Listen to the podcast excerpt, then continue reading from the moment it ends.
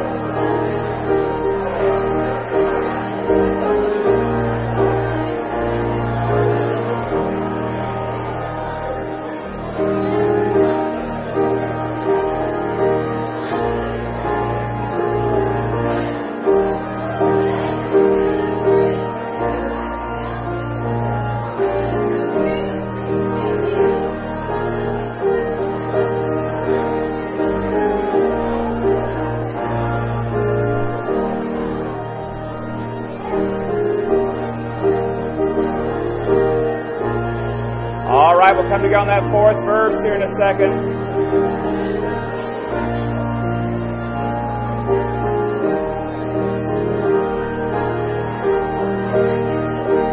When I when shall I reach that happy place? Y'all ready?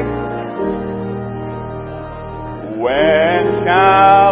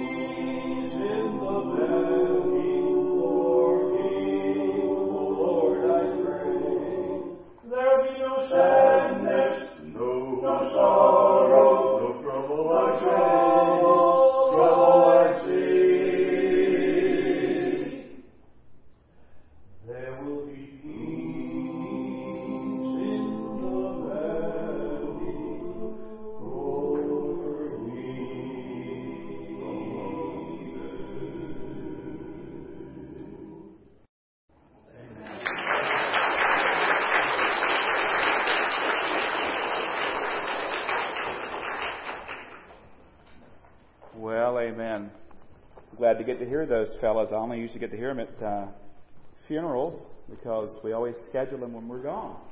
So anyway, thank you so much uh, for blessing us today. If you have your copy of God's Word, if you'll turn please to 1 Peter again, uh, 1 Peter, and uh, go ahead and find the second chapter, 1 Peter, uh, chapter 2. Um, World War II had ended. Peace had been declared. But there was a young lieutenant, young lieutenant by the name of Hiro Onoda of the Japanese Imperial Army, stationed on an, on an island in the Philippines, who did not know that the war had ended. Attempts were made to track him down. Uh, leaflets were dropped over his location telling him that the war was over. But Onoda, uh, whose last order in 1945 was to stay and fight, dismissed these communications and these leaflets and these attempts as trickery or propaganda from the enemy. And it was not until March 1974, nearly 30 years after the war ended, when his former commanding officer traveled from Japan to the Philippines to rescind his original order and officially relieve Onoda of duty that he finally believed that the war was over. I read that story and I think how tragic.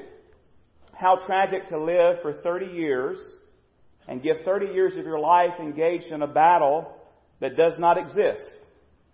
But as I thought about it, how more tragic would it be that there are people who are living today in a war and a battle, and they don't even realize it. There's a war going on, it's not over, and they don't even realize they're involved in a war. You're thinking, a preacher, what do you mean? What in the world are you talking about? Who are you talking about? Well, I'm talking about Christians who forget that we're engaged, we're in the middle of a war zone. We forget that we're living in the midst of a spiritual battle that's taking place every day, every hour of our lives. We forget there's a battle going on for our own souls. But don't take my word for it. I want you to see it in the scripture. And hopefully by now you've found 1 Peter chapter 2.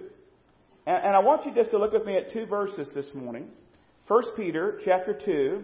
We're going to be looking at verses 11 and 12 as our text. 1 Peter 2, 11 and 12. And Peter, writing here under the inspiration of the Holy Spirit, says, Beloved, or beloved, I beg you, as sojourners and pilgrims, abstain from fleshly lusts which war against the soul, having your conduct honorable among the Gentiles, that when they speak against you as evildoers, they may, by your good works which they observe, glorify God in the day of visitation. Now, those two verses, beloved, they tell us how we're supposed to live in this world as believers. We could very easily sum it up by saying we're to avoid sin and we're to do good. We're to avoid sin and do good. In a real way, these two verses we just read and we're going to study today, they really just kind of introduce what's about to come in the book. They kind of lay uh, uh, the pathway. It's kind of like a doorway. We're getting ready to walk through, and we'll see how these things play themselves out in the different spheres of life as we continue studying. But right now, let's just deal with these two verses. And I summarized it by saying, avoid sin and do good. That's easy to say, isn't it? Avoid sin and do good. It's easy to affirm that and say, Amen. Avoid sin and do good. We can even memorize that.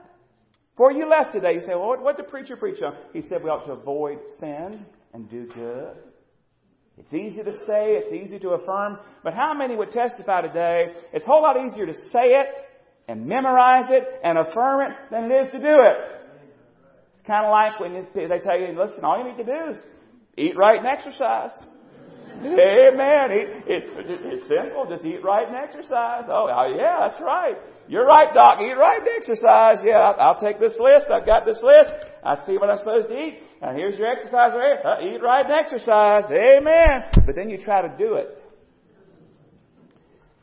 And you find out it's a lot easier to say, yeah, than it is to do it. So I want to look at those two points today. Avoid sin and do good. So that's our outline. We're going to look at it together and we'll be done. Avoid sin. Verse 11.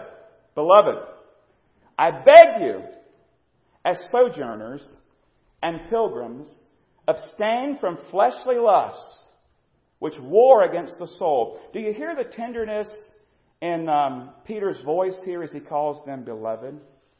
He really does care about them. He really does have a heart for them. He's concerned about these believers. He knows they're enduring struggles. He knows they're having problems. He knows they're having trials. He really loves them. And not only does Peter love them, God loves them. Verse 11 quite naturally falls after verses 9 and 10. You remember in verses 9 and 10 we studied last time we were together. He says about them, You're a chosen generation, a royal priesthood, a holy nation, His own special people that you may proclaim the praises of him who called you out of darkness into his marvelous light, who once were not a people, but are now the people of God, who had not obtained mercy, but now you have obtained mercy. And then the very next word he says is, beloved. Peter loved them, but even greater, God loved them. And he calls them beloved. They're loved. And can I just remind you on this Sunday morning that we are loved by God? God loves us. I love the picture. It says if God had a fridge, your picture would be on the front of it. God loves you. God loves us.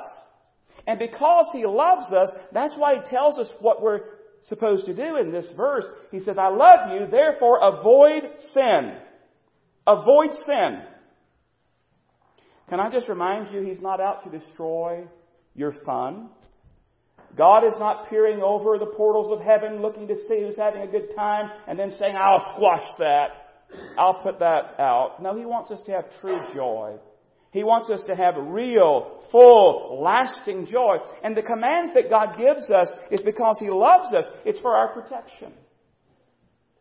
It's the same way you tell your child, don't go play out in the street. Not because you don't want them to play, but because you don't want them to get hurt or killed because you love them. You put a command out there that they need to obey because you love them. He's saying to us, beloved, when he tells us not to do certain things, he's saying, listen, I want you to have true joy. I want you to avoid the hurt and the heartache and all those things that will come if you yield to these sinful things. I want what's really best for you. And so therefore I want you to avoid sin. Abstain from fleshly lust. God really does have our best in mind when He says, Thou shalt not. As I was studying for today, I ran across a story I think that illustrates it so well. It seems there was a Christian woman once, and she had a fella after her.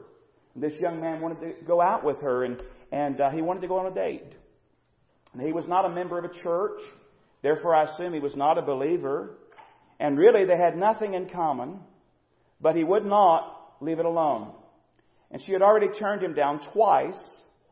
And now she had to say no to him because he wanted her to attend a rock concert with him. And in a kind of a mock uh, uh, um, exasperation after she said no again, the young man asked her, he says, What do you do for fun?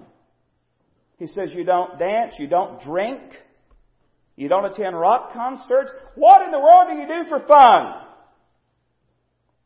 The young lady looked at him and said, For fun, I get up in the morning without feeling embarrassed, ashamed, and guilty about what I did the night before. And guess what? That young man had nothing else to say. What could he say? She knew what was really valuable. She knew what was really important. She knew what was right. She knew what it was to get up and not feel guilty about all the things that she could have done and maybe would have done had she gone with this young man. But the story went on to make a very interesting observation. The author went on to say, come to think of it, there are many fun things in life. For example, that same Christian girl is now married to a fine Christian man. They have a little girl and they're building a wonderful Christian home together. He said she's having fun every day without living with the affliction of deep scars of sexual sin and drugs and alcohol and regrets from her past.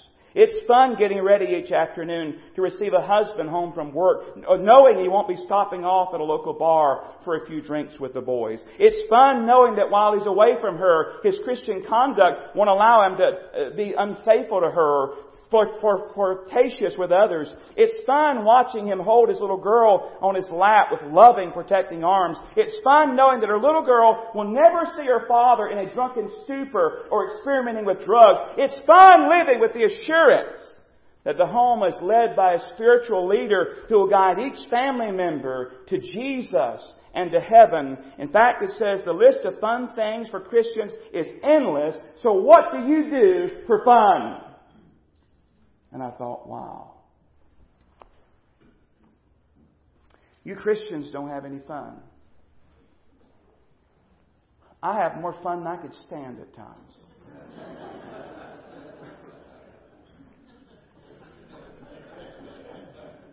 Getting and I were driving along one night and we were just cutting up, just laughing, having a good time.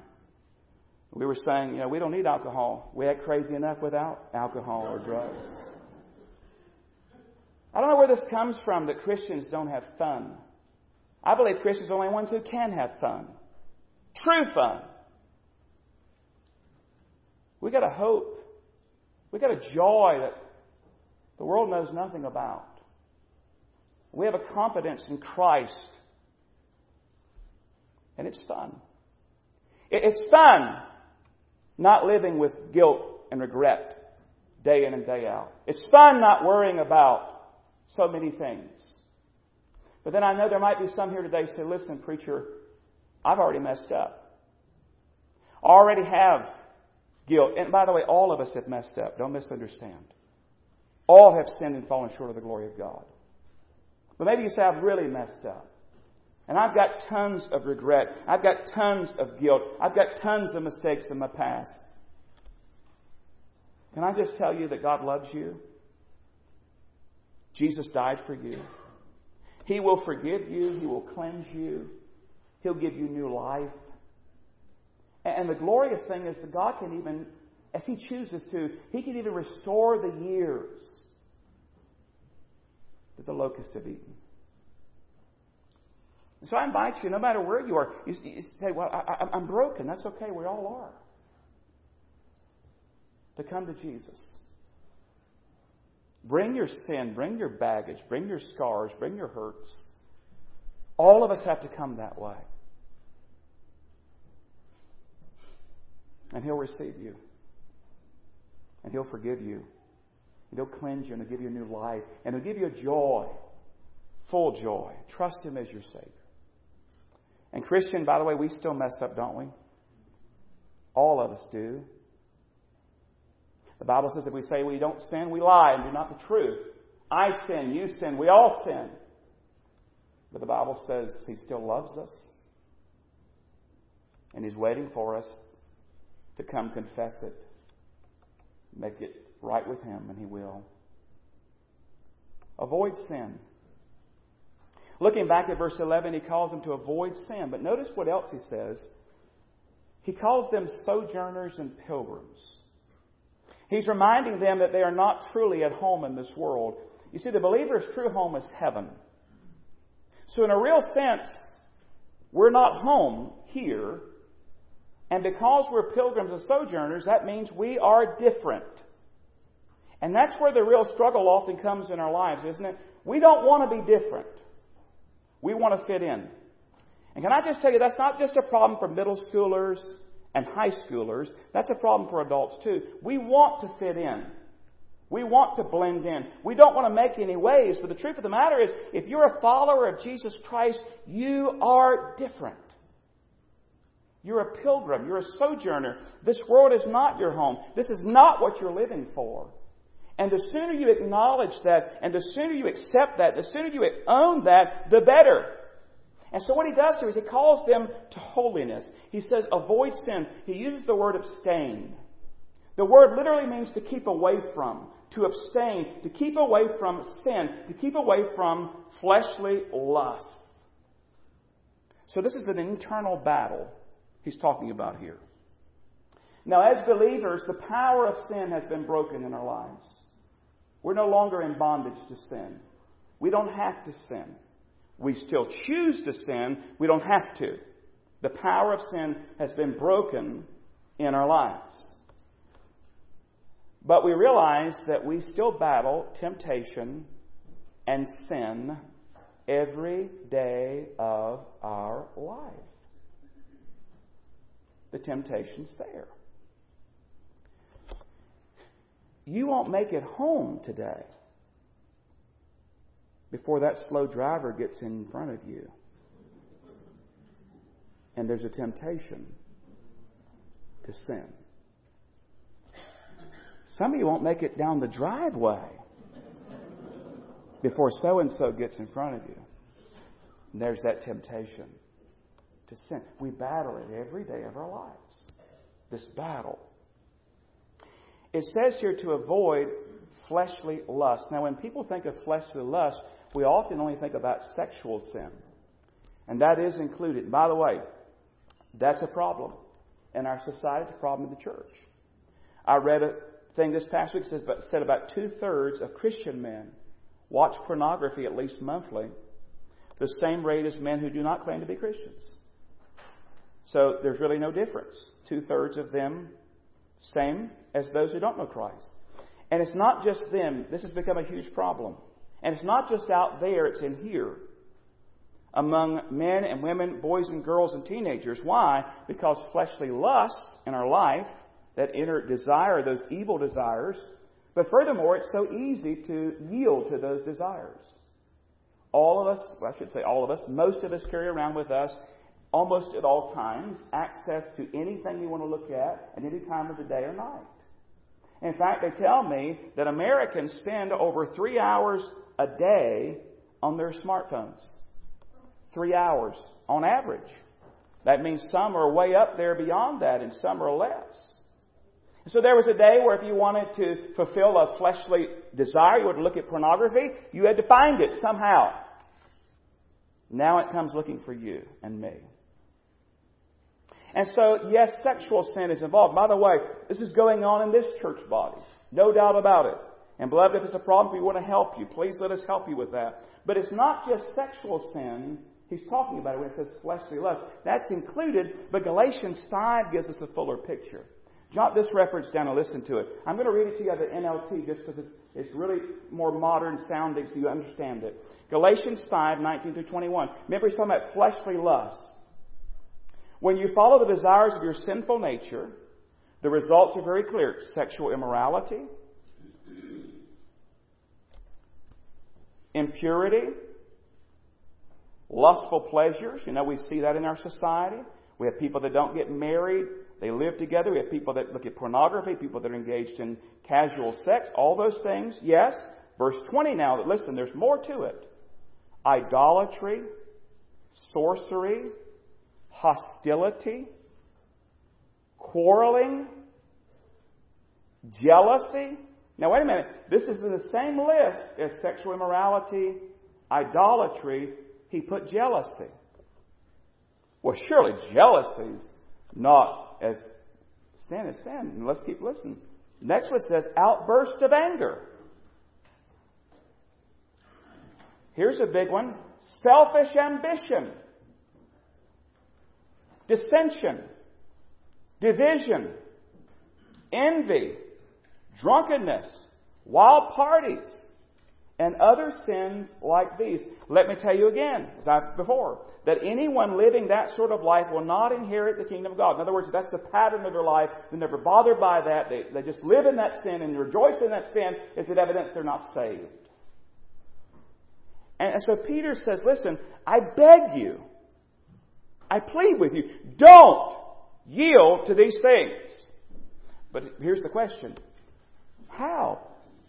Because he just says, listen, I beg you, avoid fleshly lusts, which war against your soul. But he doesn't tell us how. Well, he doesn't mention it here, but we have the rest of Scripture. So how do we avoid sin? Because with this type of sin, it's an in- internal sin. So you can say, well, listen, I'll just move to a cave somewhere. The problem, though, is you take your lust with you. You take your fleshly desires with you. So you can go to the cave, you can block off everything, everyone, everywhere, but there you are with yourself, and then you have even more time to think about these things. So how do I deal with them? Well, I got to tell you, first of all, we can't do it on our own. So we are blessed to be together here today. And the body of Christ is an important part of that. And we're to encourage one another, and help each other in these battles. But we especially need the help of God, especially the help of God the Holy Spirit. Same passage, Galatians 5, this time verses 16 and 17. You can jot it down and listen. Here's what he says. Now remember we're talking about fleshly lust, which war against the soul. Now listen to Galatians 5:16. I say then, walk in the Spirit, capital S, Holy Spirit. Walk in the Spirit, and you shall not fulfill the lust of the flesh. Galatians 5:17. For the flesh lusts against the spirit, and the spirit against the flesh, and these are contrary to one another, so that you do not do the things that you wish. So here's the key, beloved. If we're going to walk in victory over sin, we've got to have the help of the Holy Spirit in, in our lives. But let me just say this the help of the Holy Spirit to exercise godly discipline. Because remember, he said, walk in the Spirit. What does that mean? Well, it means that we have a role to play in this. So we need the Holy Spirit who indwells us to empower us to make godly choices, to exercise spiritual discipline, to exercise wisdom. Uh, let me give you two more verses. You can jot these down. 1 Corinthians 9.27 and 2 Corinthians 7.1. Here's what it says in 1 Corinthians 9.27. But I discipline my body and bring it into subjection, lest when I preach to others, I myself should become disqualified. And so there's some choices that have to be made in your life, and there might be some things you have to avoid. If someone is a recovering uh, alcoholic, they don't need to be going down and hang out the bar. Wisdom says to stay away from that as much as possible and pray for God's help in those things. Uh, if, it's pornography, you might have to, to, to destroy the computer. Go back to a dumb phone or whatever. Listen to 2 Corinthians 7 1. Therefore, having these promises, beloved, let us cleanse ourselves from all filthiness of the flesh and spirit, perfecting holiness in the fear of God. And so there's this idea where we need the Holy Spirit to empower us, but we have to make wise, godly decisions. And we need the Spirit's help to do that. And furthermore, sometimes we need other people to help us do that, to keep us accountable. And that's why we have the body of Christ. We got to recognize, beloved, this is an ongoing battle. It's a war against our very own souls. I like how Edmond Hiebert said it. He said, Those lusts, you know, all these lusts we have, those lusts constitute an army of soldiers engaged in a constant warfare against the soul, aimed at capturing the believer and making him useless to God. You see, for the Christian, if you're truly a child of God, the enemy cannot take our soul. If we're a true child of God, we're saved forever. We have eternal life. But the enemy wants to ruin our lives. He wants to ruin our testimony. He wants to ruin our effectiveness in sharing the gospel. He wants to ruin our joy in the Lord. He wants to take those things from us. You wonder what it looks like. Go back and look at the life of David. The Bible says David was a man after God's own heart, and yet he gave into fleshly lust as he saw Bathsheba out there bathing, and then he took her, committed adultery, and then murder, and tried to cover his steps, and he was miserable. And his life was miserable. And his family was in shambles. Now, David's in heaven right now. But in many ways, he lost the war on many fronts. You see, the war is not over. One day it will be, praise the Lord. There will be peace in the valley for me. But the battle's not over yet. Second thing, we got to hurry. Avoid sin. Now do good. Look at verse 12. Having your conduct Your translation might say conversation. It's the idea of conduct, your lifestyle. Having your conduct honorable among the Gentiles. That when they speak against you as evildoers, they may by your good works which they observe glorify God in the day of visitation. In other words, I want to point out to you, don't be surprised when the Christian life gets hard. I don't know who told us the Christian life is easy because it's not. There are battles within, fleshly lust. Now there's battles without. We don't have to deal with the inner battle, but now we have people on the outside slandering us as evildoers. That's what he says here. When they speak evil against you as evildoers. So what do we do? We've got battles on the inside, battles on the outside. What do we do? We avoid sin and do good. Gentiles here, don't think necessarily of a nation. Think it's, it's a picture of unbelievers, those who do not know Jesus Christ. Peter says, listen, I want you to live such a life of excellence and virtue and quality and honor to really live the Christian life because they're watching you. Did you know people are watching you? They're watching you. People are watching me. They know that you go to this church. They know you claim to be a Christian. They're watching you. The old Scottish preacher Alexander Maclaren said it this way They read us a great deal more than they read the Bible. They see us, they only hear about Jesus Christ. We're ambassadors of Christ. And so they know you say you're a Christian. What they really want to know is do you live like a Christian?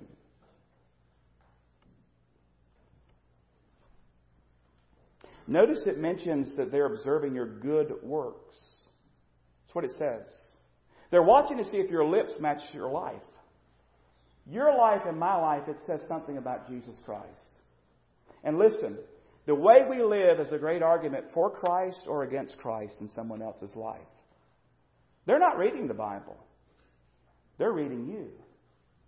They're looking to see is this real? Are you really a believer? Are you really a child of God? Do you really believe the Bible? You're going to live that way. I mean, I know you say these things. But how do you act at the job? How do you act at school? What do you laugh at? What do you engage in? What do you do? How do you spend your time? How do you spend your money? How do you respond?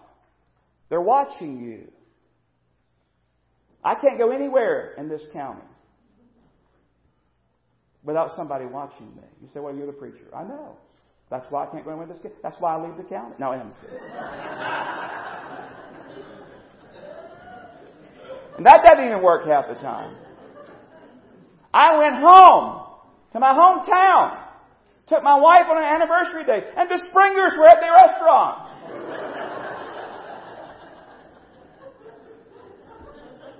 That's a true story. But they're watching you. And our life is a testimony for Jesus Christ. It's either a good testimony or a bad testimony. It mentions the day of visitation here. Depending on the occasion, the day of visitation in the Bible, it can be uh, something of judgment. God is visiting in judgment, or it can be a day of blessing. The context kind of decides that. And the context here seems to be a day of blessing. When it says in chapter 2, verse 12, having your conduct honorable among the Gentiles, unbelievers, when they speak evil against you as evildoers, they may by your good works which they observe glorify, they may glorify God in the day of visitation. What it's seeming to say here is this. When lost people watch you and you really live the Christian life, some of them are going to have a hunger to have what you have. And God can visit them in salvation. Does that happen? Well, you, are in 1 Peter 2, right? Let me show you an example of it in 1 Peter 3. Look at verse 1 of 1 Peter 3. We see an example of it. Wives, likewise, be submissive to your own husbands, that even if some do not obey the word, that is, they don't obey Christ, they don't know Christ, if they don't obey the word, they, watch this, they without a word may be won how? By the conduct of their wives when they observe your chaste conduct accompanied by fear. In other words, there were some godly women, some Christian women who were married to un, uh, unbelieving men. And what had happened was they so lived the Christian life that without even, not nagging, not anything, just living their life, they won their husbands to Christ by their conduct. And that's the picture here. The key, though, is God's glory. Did you notice it says there that as we live for Jesus in the midst of these battles and warring the fleshy lust and trying to live for Christ, He gets the glory. The glory of God is the goal. It says that they may glorify God the day of visitation. We see it there in verse 12. They observe our good works and glorify God. Jesus said it this way in Matthew 5:16. These are the words of Jesus in Matthew 5:16. Let your light so shine before men. You remember what it says? Let your light so shine before men, they may see your good works and glorify your Father which is in heaven. So we live our lives, we, we do good and good works, not so we say, well, look at him or look at her. No, it's look at Jesus and their life. Because the only thing good in us is the Lord. He's the one that brings about the goodness in us. It's Him in us. And He brings about these good works. And so the message is clear this morning. It's pretty simple. It's avoid sin and do good. Now, what about it? Let, us move away from them then and talk about us now. I've got to look at my life, you've got to look at your life. Let's ask ourselves some questions. Are there sins that have invaded our life? You say, well, preacher, they're just little things. Yeah. But those little things are gnawing away at your soul. It's those little indiscretions, those little compromises, those little things where you don't really do what you ought to do that gnaws away at your soul and eats away at your soul. Can I just tell you, a, little cancer is still cancer. A little sin is still sin. And that sin is worrying against your soul. That sin is harming you. And the, uh, the, that little sin continues to pile up, and it becomes bigger and bigger and bigger and bigger and bigger in your life. Just like a cancer in our body. Left untreated, begins to spread and spread and spread. And these sins in our life that we let go on they gnaw away at our soul. I heard a song on the radio this past week from the Christian group Casting Crowns, and it's a it's a remake of an old song we used to sing. Y'all, y'all did y'all sing growing up? Oh, be careful, little eyes, what you see. Oh, be careful, little hands, what you do. Be careful, little feet, where you go. Y'all remember that one? It's a remake on that. The message is very powerful. Me give you the words to it. Be careful, little eyes, what you see. It's the second glance that ties your hands as darkness pulls the strings. Be careful, little feet, where you go, for it's the little feet behind you that are sure to follow. Be careful, little ears, what you hear. When flattering leads to compromise, the end is always near. Be careful, little lips, what you say, for empty words and promises lead broken hearts astray. The journey from your mind to your hands is shorter than you're thinking. Be careful if you think you stand. You just might be sinking. And then the chorus comes along and it says this it's a slow fade when you give yourself away. It's a slow fade when black and white are turned to gray. Thoughts invade and choices are made. A price will be paid when you give yourself away. People never crumble in a day. Daddies never crumble in a day. Families never crumble in a day. It's a slow fade. In other words, nobody wakes up one day and says, Listen, I'm going to totally destroy my life and my family today. Here's how it happens. They wake up one day, they make one little compromise here, and another little compromise there. And the next day they make another compromise and another compromise. And the next day another compromise, another compromise. And soon, day by day and week by week by week by week by week, it's a slow fade. And before long they realize, that, how did I get here? One choice at a time. One sin a. Wars against our soul. Because the enemy loves to defeat us, to take our family, our testimony, our church, and our life if we'll let Him. And so, Peter, you see why he begs them? Beloved, I beg you! Abstain. Keep away from fleshly lust. And really, really live the Christian life. And so, if there's sin in your life today, I beg you, bring it out before the Lord. The Bible says that if we confess our sins, He's faithful and just to forgive us our sins and cleanse us from all unrighteousness. So drag it out before Him today. And get clean. And leave this place in victory. And do good for the glory of God.